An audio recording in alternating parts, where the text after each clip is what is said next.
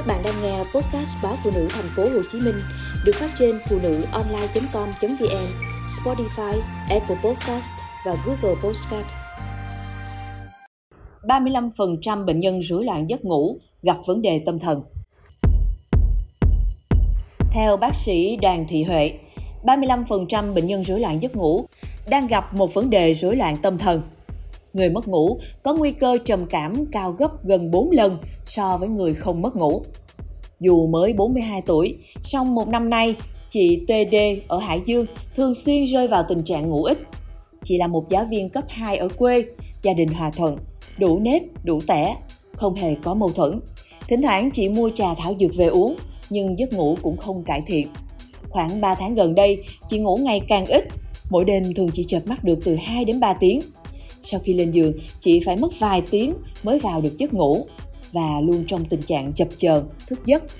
Mất ngủ kéo dài khiến chị luôn mệt mỏi, buồn ngủ nhưng không thể ngủ được và đau đầu.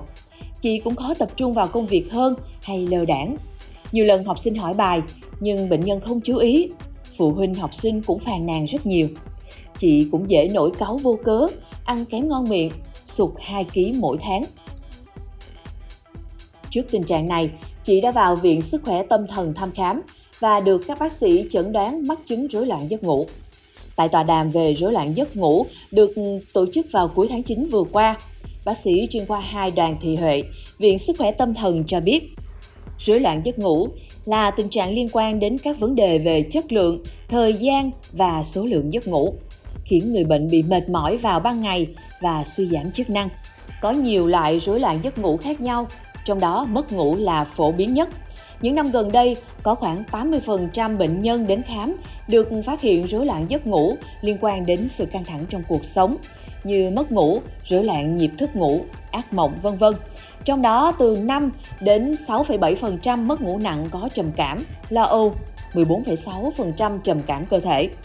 Bác sĩ Đoàn Thị Huệ thông tin, 35% bệnh nhân rối loạn giấc ngủ có một rối loạn tâm thần, và một nửa trong số đó là rối loạn cảm xúc. Mất ngủ là yếu tố nguy cơ dẫn đến trầm cảm, gấp 3,95 lần so với không có mất ngủ.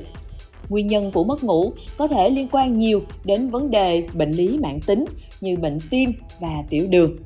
Đây cũng có thể là dấu hiệu cảnh báo các vấn đề bệnh về thể chất hoặc các bệnh lý về thần kinh như suy tim sung huyết, viêm xương khớp và bệnh Parkinson, v.v.